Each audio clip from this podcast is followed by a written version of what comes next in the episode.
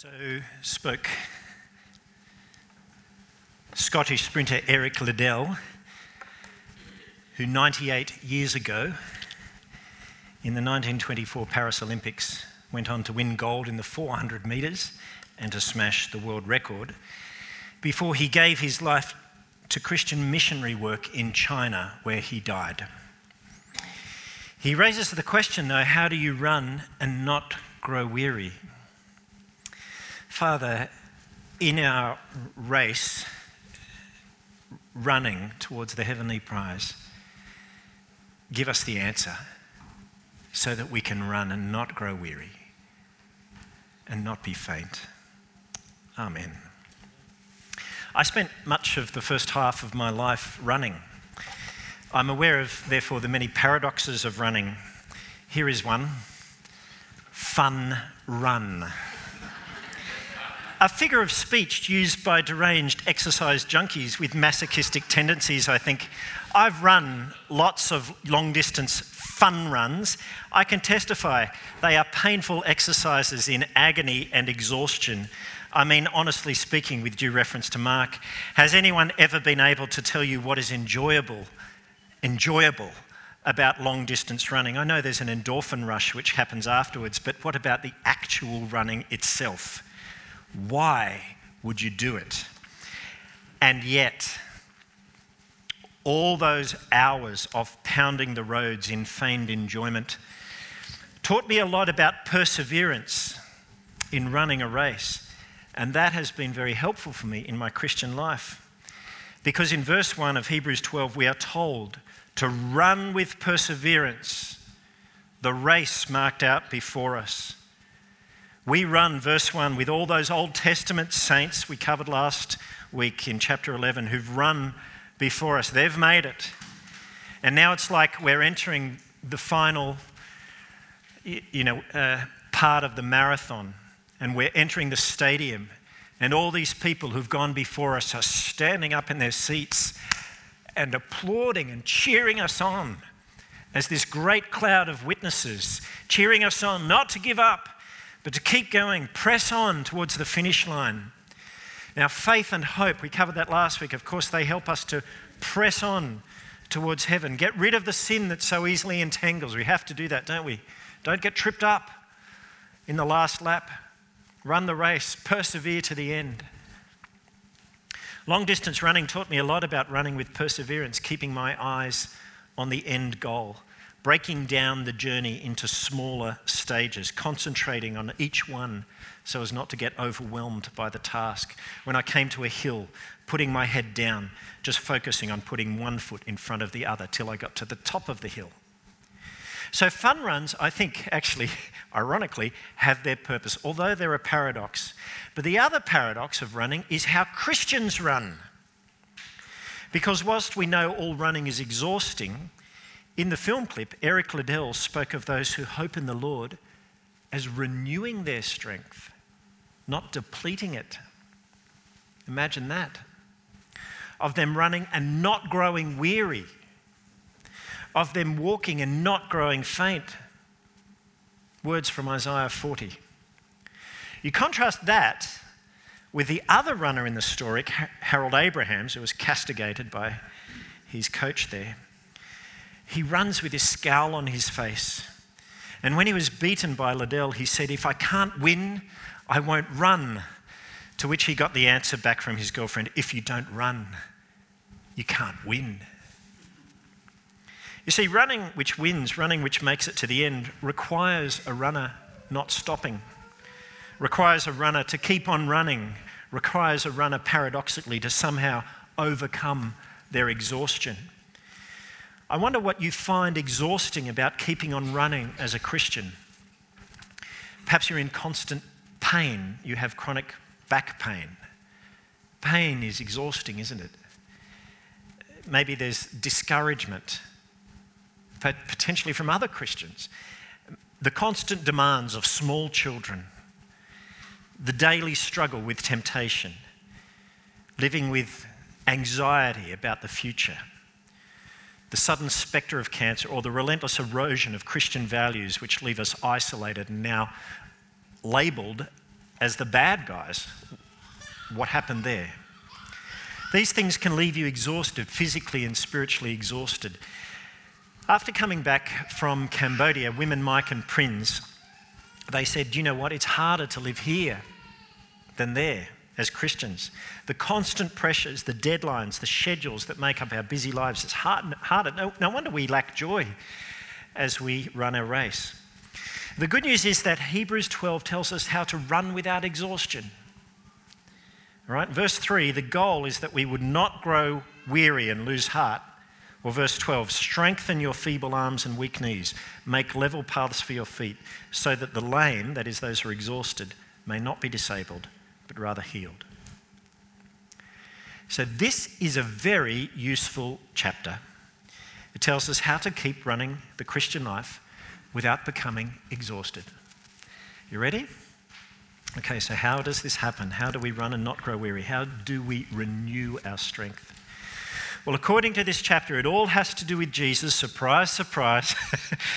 and he gives us a better motivation because of Jesus, we are able to run in a way totally unlike any other runner. Another running paradox. All other runners run so as to get to the finish line. Of course, so do we. But the paradox is that whilst we run with our eyes on the finish line in heaven, we also run with our eyes fixed on the fact that we have already arrived. What?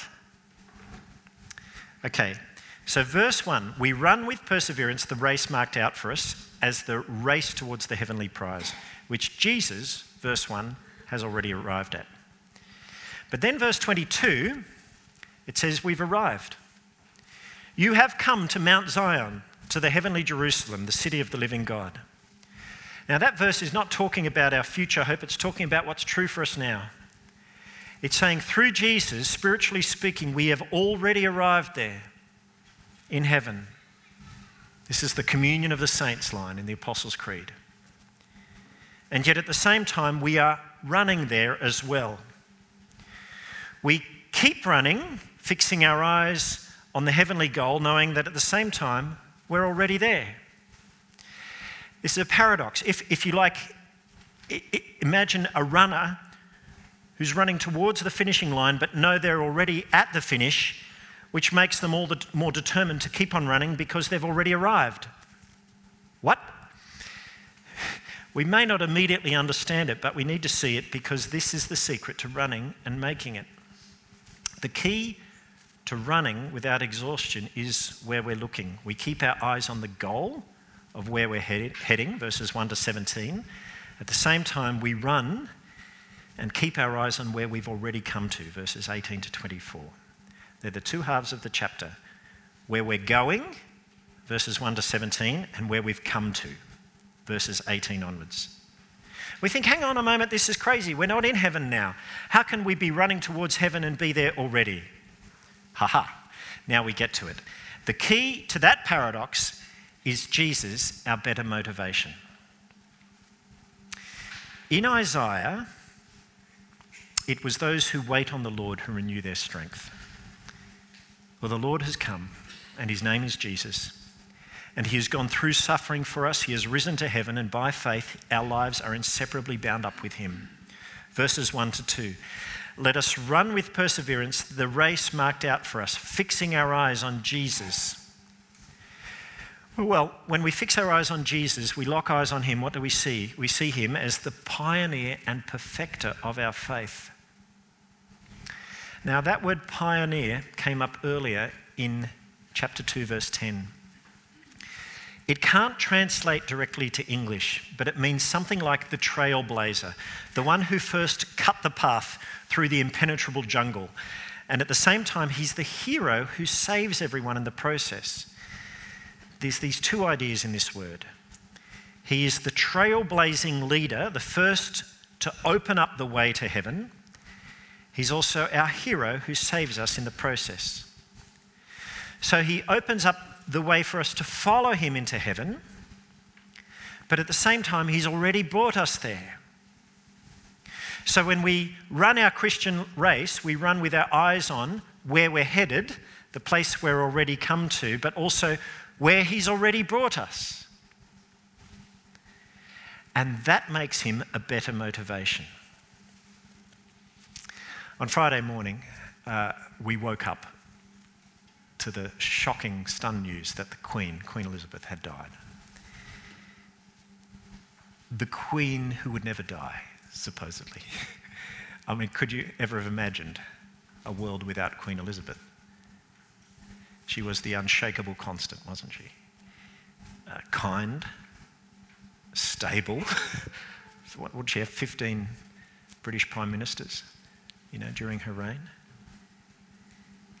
She was wonderful. She was a constant. She was a believer in Jesus, a Christian, and she was not ashamed of him. She often commended him to the world. She is someone who has run the race, knowing Jesus as her better motivation. In her Christmas message of 2011, the Queen said, Although we are capable of great acts of kindness, history teaches us that we sometimes need saving from ourselves, from our recklessness and our greed. God sent into the world a unique person, neither a philosopher nor a general, important as they are, but a Saviour with the power to forgive. It is my prayer that on this Christian Christmas day we might all find room in our hearts for the message and the, uh, and the angels and for the love of God through Jesus Christ our Lord. What a woman. The Queen understood that on the one hand, Jesus is an example to us as we run. Verse 2 says, For the joy set before him, Jesus endured the cross Scorning its shame, he sat down at the right hand of the, majest- of the throne of God. Verse 3 tells us to consider him. He kept his eyes on the finish line. He endured suffering and opposition, and he made it. And now he's in the throne room of God.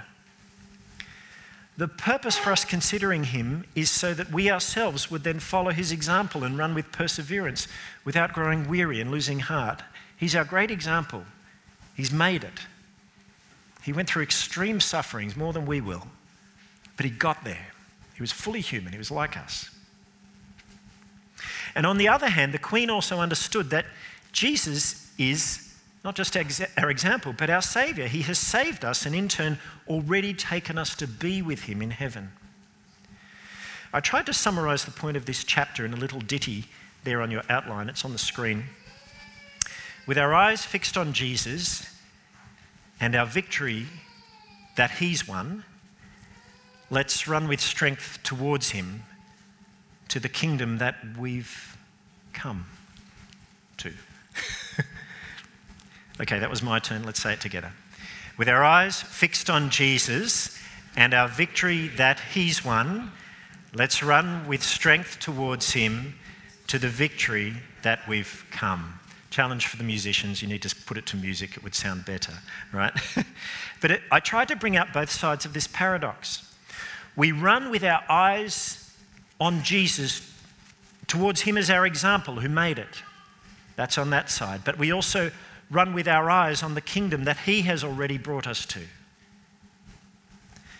Now is that how you run the christian life? Are your eyes fixed on jesus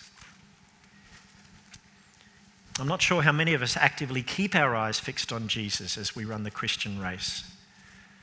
Most of us probably run with our eyes on ourselves or on others. On eyes, uh, when our eyes are on others, we secretly may, maybe congratulate ourselves that at least we're not like them, or you know, we haven't fallen as they have, or, or if we've got eyes on ourselves, we berate ourselves. We try harder, try harder. Well, those are recipes to stop running, either through laziness and complacency or through burnout. For years, I ran the city to surf in Sydney, 14.7 kilometres, including Heartbreak Hill, one mile up. My goal in running was always to break the hour. I had that goal because it was my dad's goal, and my dad lived for running, and it became my goal too. And I did break the hour twice. But the first time, Dad was a long way ahead. I couldn't see him, and so I pushed and pushed and pushed and tried harder and tried harder. Pushed myself literally to exhaustion, crossed the line, although I can't remember crossing it. I know I did because my photo was there. You know, they send you a photo. But I can't remember. As I was coming up to the line, all I remember was seeing one official step into the road and point at me and say, Get him. Because I had been staggering all over the road. I woke up in a bath of ice in the medical tent with an internal body temperature of 41. Dangerously exhausted. My mum was not very happy with my dad that day. what have you done to our son? I remember seeing other people coming in and thinking, oh, they look terrible. But they went out long before I did. Try harder, try harder. Disaster. Is that how you run the Christian race? Eyes on yourself and what you must do.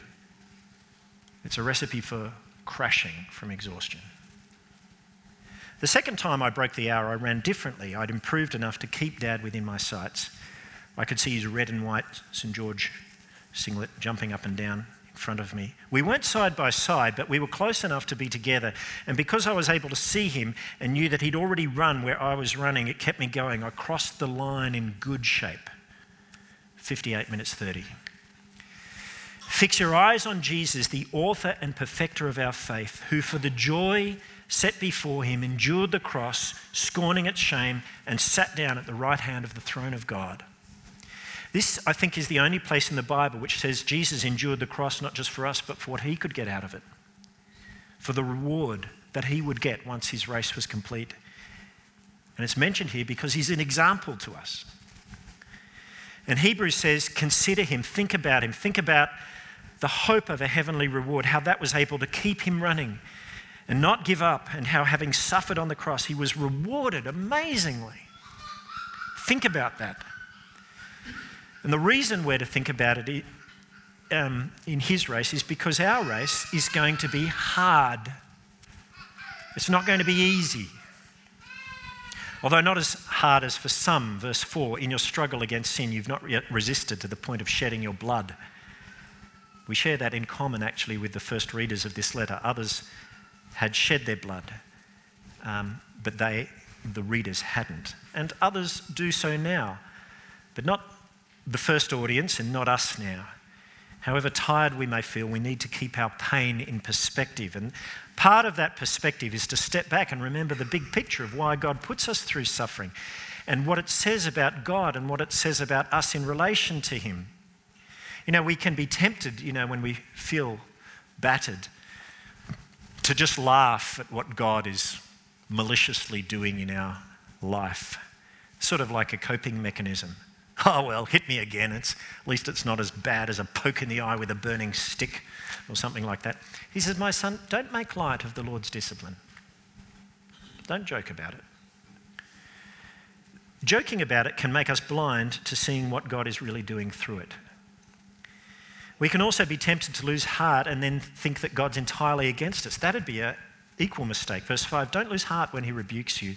The Lord disciplines those he loves, he punishes everyone he accepts as a son. He disciplines, his discipline of us proves that he cares. That's the point that I tried to say in the children's talk. What, what son is not disciplined by his father? Every father who loves his children will discipline them because he wants to teach them how to make it in life, right?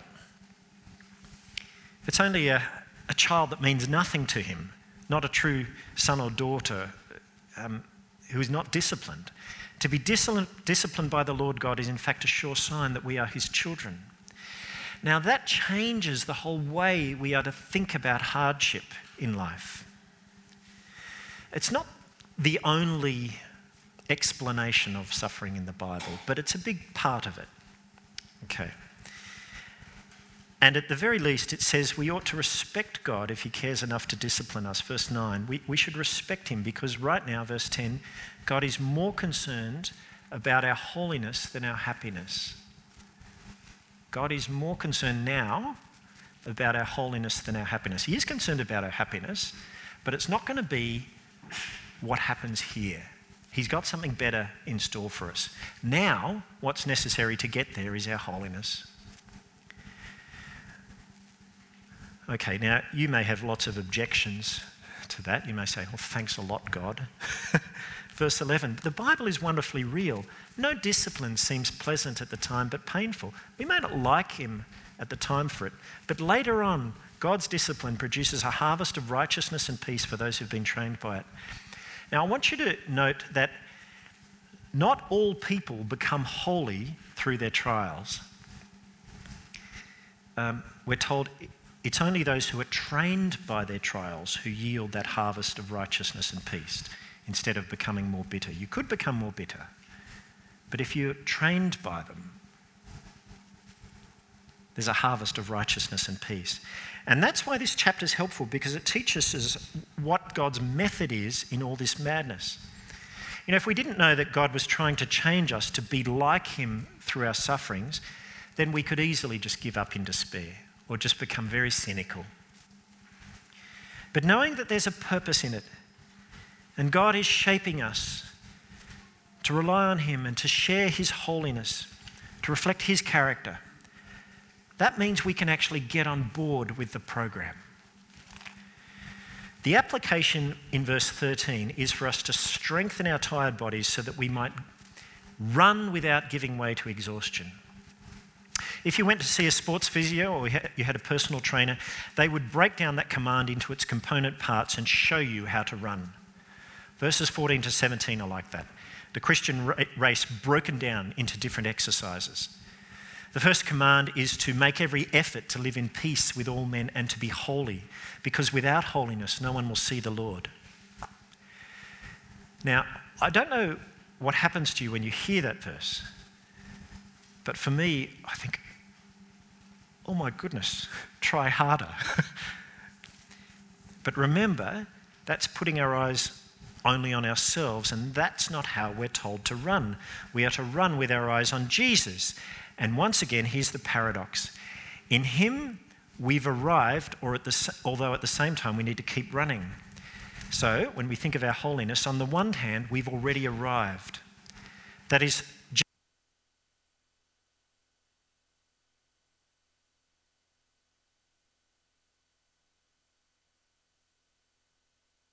has made us holy. So, chapter 13, verse 12 Jesus suffered outside the city to make the people holy through his own blood. Or, chapter 10, verse 10 we have been made holy through the sacrifice of the body of Jesus Christ once and for all. Well, that's a very big comfort when we read that without holiness no one will see the Lord. Jesus has made us holy. We are there already. But on the other hand, we need to keep running. We need to keep working at our own holiness. You see both truths coming together in chapter 10, verse 14. By his one sacrifice, he has made perfect forever those who are being made holy. Both parts. Jesus has made us holy, but we need to keep working at it. Both are true. The next component is in verse 15. See to it that no one misses the grace of God and no bitter root grows up to cause trouble and defile many. The verse before was talking about living in peace with all men. So to miss out on the grace of God means to withhold forgiveness from one another. That is, to miss out on the grace of God that we extend towards one another. Where there's grievance and forgiveness withheld, a bitter root could spring up very quickly indeed, and as people take sides in disputes, many people may become quickly defiled. So it's saying practice forgiveness. Verse, next, verse 16. See that no one is sexually immoral or godless like Esau, who for a single meal sold his inheritance rights as the oldest son. Now, if you remember the story, there's Esau, red headed, hairy, the oldest twin to Isaac and Rebekah. He's just come in from hunting. He's famished. He's so fixated on having his belly full that when his scheming twin Jacob says, I'll only feed you if you give me your inheritance rights, Isaac, oh sorry, Esau doesn't bat an eyelid. He sells in his inheritance for a bowl of soup. Later on, he, he goes on to live an immoral sort of life with his two Canaanite wives. They are a source of grief to Isaac and Rebekah, the parents. Now, maybe you don't think you've got a lot in common with Esau. okay. But consider this it was exhaustion that led him to do something so stupid. Exhaustion. Now, you get exhausted. I get exhausted. When we're tired and exhausted, our defenses are down, and we say things like this I'm so tired. Surely the rules don't apply. Surely at this point in my life, I just need something outside the boundaries of what I know is right. Surely a little indulgence. We let down our guard. We enter relationships we shouldn't. We behave with other people we shouldn't. We watch things we shouldn't watch. We push the boundaries. We seek relief where we know it's wrong. It can happen when we're physically exhausted, it can happen when we're emotionally and spiritually exhausted. If you're tempted that way, ask yourself is your inheritance really worth a plate of soup? Because that's what you're getting. Verse 17 sends a chilling warning. Afterwards, you know when Esau wanted to inherit his blessing, he was rejected. He could bring about no change of mind, even though he sought the blessing with tears. Now, what if we've indulged? Does that mean you've lost your inheritance? Well, not necessarily, but the warning stands. Um, we're talking about immorality, which means to have sexual relationships with someone you're not married to, in your head or in your body. Right? I can think of someone who sat there from a previous church Okay. And they'd had a hard 10 years, and they were tired and they were lonely, and they'd been through a lot. And then suddenly, from interstate, an old childhood sweetheart turned up. Married, mind you, but started to pay this person attention. And the offer was accepted. And it began as a one off fling, small indulgence, as a comfort when life had been difficult. But very soon, that person stopped attending church, they began drifting away. Drifting away from meeting with their brothers and sisters, closing their heart to the Word of God, then they drifted away completely from Christ. Absolute disaster. They sold their inheritance for a plate of soup. That's what they did. See to it that no one is sexually immoral or godless like Esau, who for a single meal sold his inheritance. Now, that is a scary thought, isn't it? Repentance, by the way, brothers and sisters, is always available while you're alive, while you're here. What confidence do we have? Very quickly, verses 18 to 24. Keep our eyes fixed on where we've already come to. Here's where we've not come to. We've not come to life under the old covenant, to a mountain that can be touched that's burning with fire, to darkness, gloom, and storm, to a trumpet blast, or such a voice speaking words that those who heard it begged that no further word be spoken to them because they could not bear what was commanded. If even an animal touches the mountain, it must be stoned. The sight was so terrifying that Moses, Moses, he said, I'm trembling with fear. When the Israelites heard God audibly speak at Mount Sinai and delivered the old covenant to them, it was terrifying. He's saying, Guess what? In Christ, you haven't come there. You haven't come to that mountain.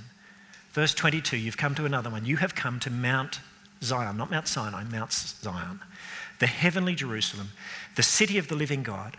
You have come to thousands upon thousands of angels in joyful assembly to the church of the firstborn whose names are written securely in heaven. You have come to God, the judge of all men, which is no longer terrifying because through Jesus we've come, to the spirits of righteous men made perfect, to Jesus, the mediator of a new covenant, and to the sprinkled blood that speaks a better word than the blood of Abel. The blood of Abel spoke of Cain's guilt. The blood of Jesus speaks of our guilt taken away. That's the difference that Jesus makes for us. So, last point running to worship. Hebrews 12 begins by telling us to run with perseverance the race marked out for us. It ends by giving us the goal, verse 28. Therefore, since we are receiving a kingdom that cannot be shaken, let us be thankful and so worship God acceptably with reverence and, and awe, for our God is a consuming fire. Um, no one really thought that the Queen would die. I mean, we knew she would, but it shocked the world. Um, on Friday, I walked around with a great sadness. I, it was like a weight. I think I was grieving for this lady I'd never met. She just met, meant something. I respected her. She, she was gone. Even her kingdom, the greatest reigning monarch in British history, that's a kingdom that can be shaken. We are receiving a kingdom that cannot be shaken. Okay? And the goal of our running is that so through Jesus we can enter into life with the God who is real, the great and awesome and terrifying God who is a consuming fire for everyone who hasn't got Jesus. But to those who have got Jesus, we run, we enter into that new and living way to know this God through Jesus so that we can come to him in his, his brilliant, wonderful, awesome presence and we can come and worship him. There is no better thing than that. Do you believe it? You'd better because God has promised that everything else that we might live for will one day will be shaken and destroyed. Everything in creation, just shaken like this. And then we'll see what was worth living for. The kingdom of God, that will matter in the end. So God is calling us to run to that goal, friends. And He says, strengthen yourselves, to run with perseverance that race towards that goal strong in the assurance that with Jesus and our eyes on Him, we have already arrived. Let's pray. Let's say this together. With our eyes fixed on Jesus and our victory that He's won, let's run with strength towards Him to the kingdom that we've come. And may we make it. Amen.